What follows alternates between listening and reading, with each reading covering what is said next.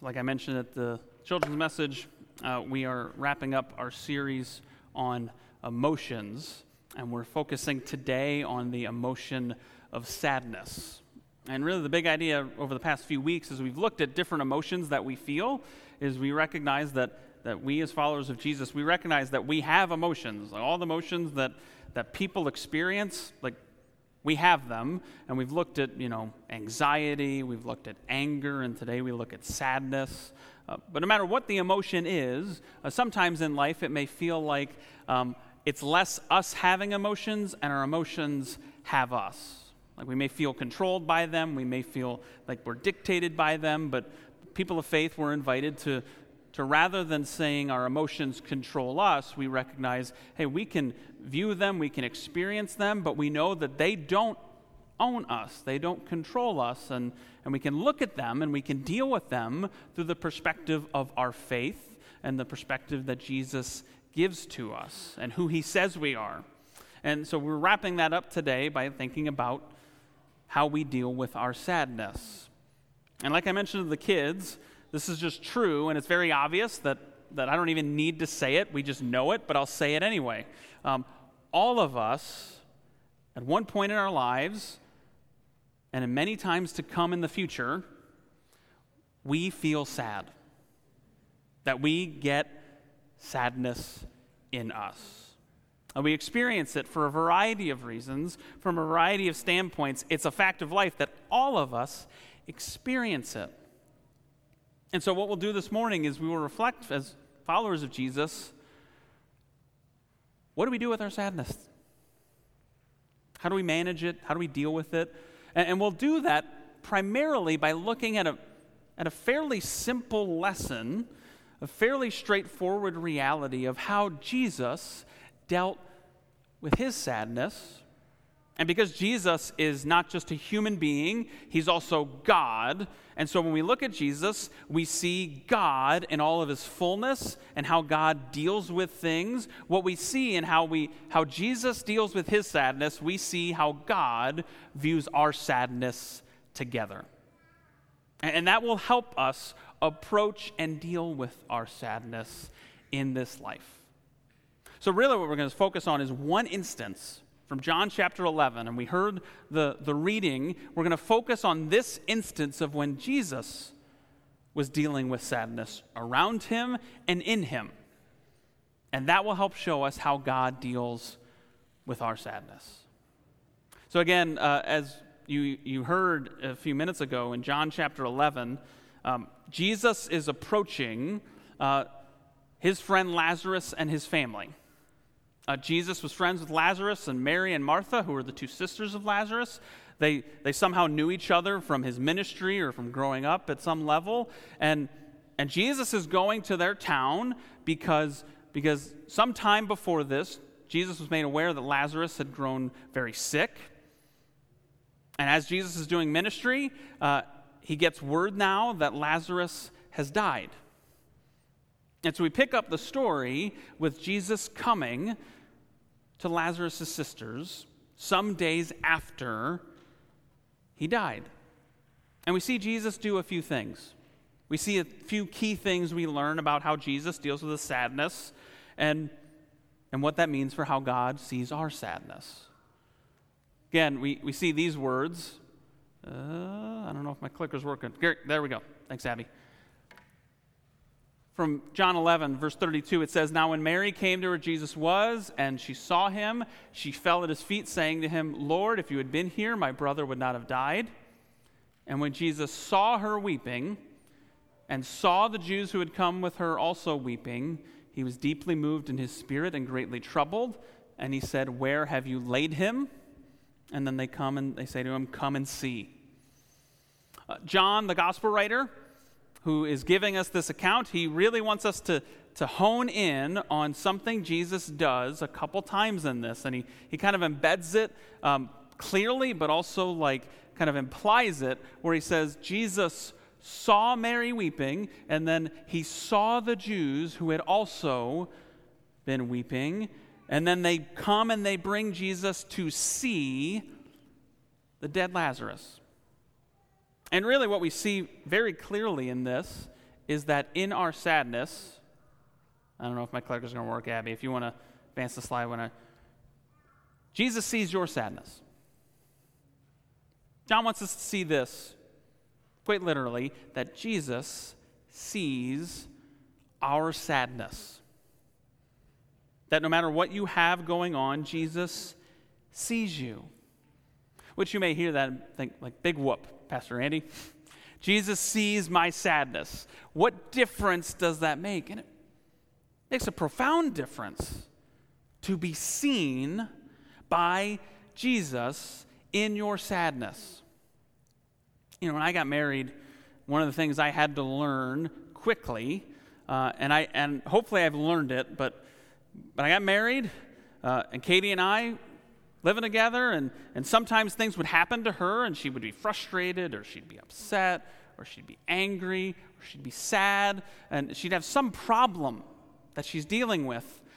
And one thing I've learned about myself is I'm, I want to be a fixer and I want to fix problems. And so I see my wife dealing with problems, and my impulse is like, I want to come and fix it. And so I offer solutions, I offer help, I offer, hey, what about this? What about that? And I tried to offer help again and again. And what I realized is that she would like rebuff the help. And like internally, I would get frustrated like, man, I want to fix this, but I'm not able to fix it. And what I had to learn is this is that my wife didn't want me to fix the problem. She didn't need me to come and fix it. She can handle it all on her own. What she wanted, what she needed, was just me to see her and to acknowledge what she's going through. She didn't need me to come in and be her savior. She just needed to know that she wasn't alone in whatever she's going through. She just needed me to see her. And that makes all the difference, doesn't it? That many times when we're going through our sadness, we just need to know somebody sees us, somebody notices us. Jesus, He sees you. He notices you. He is not unaware, but He sees you in your sadness. But there's more. To keep reading, after Jesus sees Mary and Martha weeping and the Jewish community in their sadness, and he sees the sad state of Lazarus dead, they then say to him, So, Lord, come and see. Come and look at the sad state of, real- of this. And then it says, Jesus wept. And so the Jewish people said, See how he loved him. See how Jesus loved Lazarus. Uh, it's the shortest verse in the Bible, and some of you may know that, like just some Bible trivia for you. Uh, but just two words in our English. One verse Jesus wept. Don't let how short that verse is make you think it is not profound and beautiful and filled with this incredible promise of God. Jesus wept. Really, what he wants us to know is this that not only does Jesus see them in their sadness, but what does he also then go and do? He doesn't just stay at like an innocent bystander, but he goes and he actually, if you want to go to the next slide, he feels their sadness. Like he's not removed, he is not distant, but he is in their sadness with them because he's feeling it. He weeps himself over his friend over Mary and Martha losing their brother, over the Jewish community who are mourning his loss. Jesus is feeling the sadness with them, and he feels it with you too. Uh, another thing I've learned about myself, not just in marriage, but as a parent, is there are things now that make me cry that never made me cry before. And if you're a parent, I think you kind of get that. One, like, kind of silly example that I'll share with you that happened recently. Uh, so, a number of years ago, when I was in seminary in St. Louis, me and one of my, my buddies down there, we went to go see the movie Interstellar. Uh, it's a great movie. Uh, it came out a handful of years ago with Matthew McConaughey. He's a farming dude, and he all of a sudden, and is a like former pilot, and NASA's like, hey, we need to send you up into space to go scout out, you know, potential new planets for us to live on. Part of that deal, though, is he's going to be like in hibernation because he's going across space, and they're going to be going around like black holes. I'm not a science guy, so this is like, you know, take it for what it's worth. But they're going around black holes, and it changes their sense of time, and it changes how quickly they go through time themselves. And so he goes through time at a slower pace than the rest of the people on earth while he's up there. And what that means is when he left earth, he had two young kids. And he left earth and he had no idea he was, how long he was going to be gone. And so what they would do is they would send videos to him. In one of those instances, he gets a video and he hasn't really aged all that much at all. But he goes and he all of a sudden sees his son, who was like early high school, now is a fully grown adult himself with a kid of his own. And so he's watching this little screen, this message of his grandchild. And he hasn't like aged at all. And and me and my buddy are watching this in the movie theater, and it's like it's a powerful scene because he's like the the guy in the movie's emotional. We're watching it, we're like, all right, this is an emotional scene. Total dry eye. Totally fine watching it. There's somebody in front of us who is like dry heaving. Like just, just everybody in the theater can hear the waterworks going. And we're like looking at each other like, oh man, something is going on in their life. And we felt bad for them, but we were like, oh man, like this is just like they're really affected by this. Fast forward to like two weeks ago. I decide, ah, I'm gonna watch this movie. I haven't watched it in a handful of years, so I'm watching it, and I get to that scene, and you know what happened to me? I start doing the same thing that person was doing in the movie theater, and I'm just losing it. I can't get, I'm like, wow, I get it. I feel it. Think about how amazing this is. Jesus, the Son of God, he feels what you feel. You feel really sad and you feel overwhelmed. Listen, Jesus gets it. This is one of those incredible, unique things about Christianity. Is we have a God, we have a Savior who, who isn't just high in the clouds, all knowing, all powerful, but also like all feeling. He feels what you feel. There's no other worldview, no other religion that, that has that at the center, that the Savior of it relates to his people so intimately, so closely, that he quite literally feels what they feel. But that's what it means that Jesus is, is what we call Emmanuel, God with us, that Jesus entered in to all of our life and all of our experience. And that means the deep sadnesses we feel. And Jesus says, I'm entering into that too. And he feels it with you. He sees you and he feels your sadness, which is incredible for you to hold on to in your sadness. When you feel overwhelmed, when you feel your sadness in you, because there are lies that crop up when we get sad. One of the lies is, Nobody's paying attention to me. Nobody notices the sadness I'm going through. But Jesus wants you to remember that no, He sees you. Other people may not see it, but even if you just keep it inside and you don't let anybody else see it, Jesus still sees the sadness you feel. And even more than that, you may have the lie in your mind that says, man, nobody can understand what I'm going through. Nobody's been in my shoes. Nobody knows what I'm feeling. Nobody's felt what I'm feeling. And Jesus is reminding you, no, He's felt it too. That He knows what you are going through because He's entered into it as well. He sees your sadness and He feels your sadness with you. But that's not all he does. He does one more thing, and this is really the, the best of them all. You keep reading the story further on, and after Jesus weeps, he continues.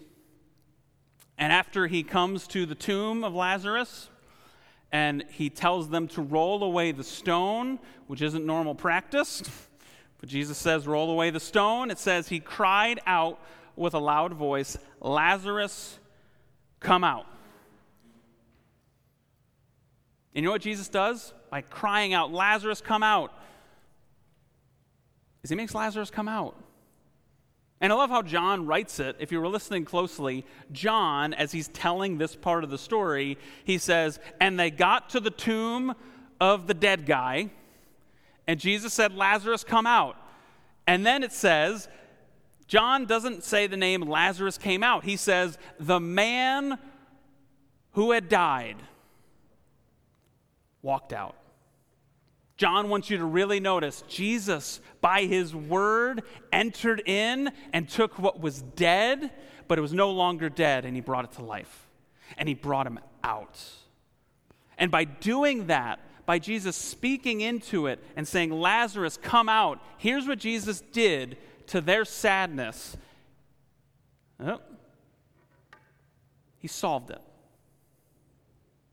Jesus solved their sadness. Because in that moment, Lazarus is alive, and, and there is no more sadness for Mary and Martha and for any of those people there because Jesus came and he solved it, and he fixed it, and he removed it. And you may hear that, and you may see this story and be like, that's great for them, right? Great that their sadness was solved. How does that help me in my sadness? Well, here's how it does.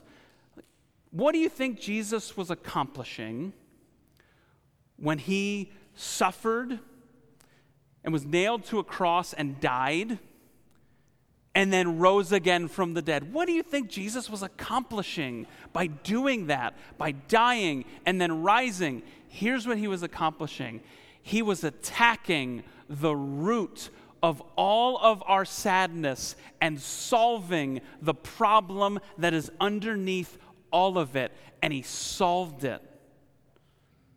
Here's a mediocre analogy for you. Um, when you're cutting an onion, if you uh, are a chef or you like to cook in the kitchen with, with onions, you slice into the onion, what happens? You know, you're slicing into it, what happens to you? Yeah. Oils from the onion start getting into your eye, causes you to tear up and everything. Even if you're laughing, still causes you to do that. Oils get up in your eye and cause you to cry.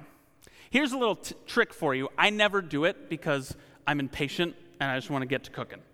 But if you carved out, like if you like sliced in half and carved out the center of the onion and just remove that before you start slicing the whole thing, you know what's never going to happen to you again? You're not going to cry. Because the, the oils that make you cry are at the center of the onion. And if you remove that, if you cut that part out and start cutting, dicing the rest of it, it it's not causing those, those oils to pop up in you. Here's the mediocre analogy Jesus on the cross and rising again from the dead, he's cutting out the root of all of our sadness. He's cutting out the core of what causes all of our tears. That's what he's doing. Because the root of all of our sadness, and we're sad for all types of reasons, but if you look at your sadness and the things that cause it, really at the root of it, when you peel back the layers, at the root of it is this our sadness is over the fact that there's sin in us and around us that is causing so much damage. That there's sin that we can't we can't fix that there is death around us, and we know that there's death in front of us that one day will claim us, and, and it causes the sadness underneath. But even more than that, that sin and death, we know in, in our own standing, we are disconnected from the God who made us. There's something in us that knows that, that knows that we are disconnected from the God who made us. And that is at the core of all of our sadness, of all of our tears, is that, is our sin, our death, our disconnection from God on our own. And so, Jesus, by dying on the cross and rising from the dead, he dealt with that. By dying on the cross, he forgives all of your sins and they are washed clean for good. By rising from the dead, he showed that he is stronger than even death itself, that he is victory. By doing all of this, by dying and rising, He has connected you with the God who made you. And so you have a relationship with Him through Jesus. He has dealt with the root of all of our sadness, He's solved it. And because of that, Jesus promises you that there's coming a day where all the things that make us sad right now, they will not get the last word because he has conquered it and he has solved it. So even though we cry and we are sad now, we're able to look at it and say, You hurt me now, but I know that, that you won't get the last word that Jesus Christ, He has solved it, and I look for the day when there's no more tears, there's no more sadness, because Jesus promises that that day is coming. He, he sees you in your sadness, He feels your sadness with you, but ultimately, Jesus has solved your sadness. And so now we live as if that's true. We live knowing that reality as our foundation. So now, when you are in your sadness, what are some practical things for you to do? Well, real quickly, here's just three I would give to you. When you are in your sadness, you really need three things coming from the foundation of what Jesus has done for you. He sees you, He feels your sadness, but ultimately, He's solved it. What you need in your sadness is your sadness needs friends. And, and, we talked about this a little bit with anxiety as well, that we need to not isolate ourselves, but we need to open up to others. It's the same thing with sadness. That we need to have people around us that we are open with, that we can, can let in so that we can give words to our sadness and share it with them. We need that. You need that. Like that's what Mary and Martha did. They reached out to Jesus because he was their friend. And we're like, we need you, Jesus. And Jesus, you know what he did? He said, Hey, disciples, I need you with me in my sadness. They all needed one another. You need friends in your sadness. You also need a limit in your sadness. Uh, so, one thing that, that sometimes we may do with our sadness um, is we take it and we're like, I'm just going to push it down and ignore it and, and act like it's not there. I don't recommend that, friends. I don't recommend you just push it down and be like, I'm just going to ignore this. Don't do that. But here's what I encourage you to do, and here's what I try and do myself, and what I encourage people when I talk one on one with them is when you are in a season of sadness, when it comes at you, allow yourself to feel it. Like, allow it to kind of hit you and allow it to, to kind of radiate through yourself. But, but do it knowing that you're going to put a limit so set a time where you say, I'm just going to feel all of this sadness. I'm going to let myself feel it completely. But know that you're going to put a time limit. You're going to put an end to that in your life. So maybe you're driving home from work or you're driving to a certain, you know, regular drive you take and you're like on that drive, that's my that's my I'm going to feel my sadness drive.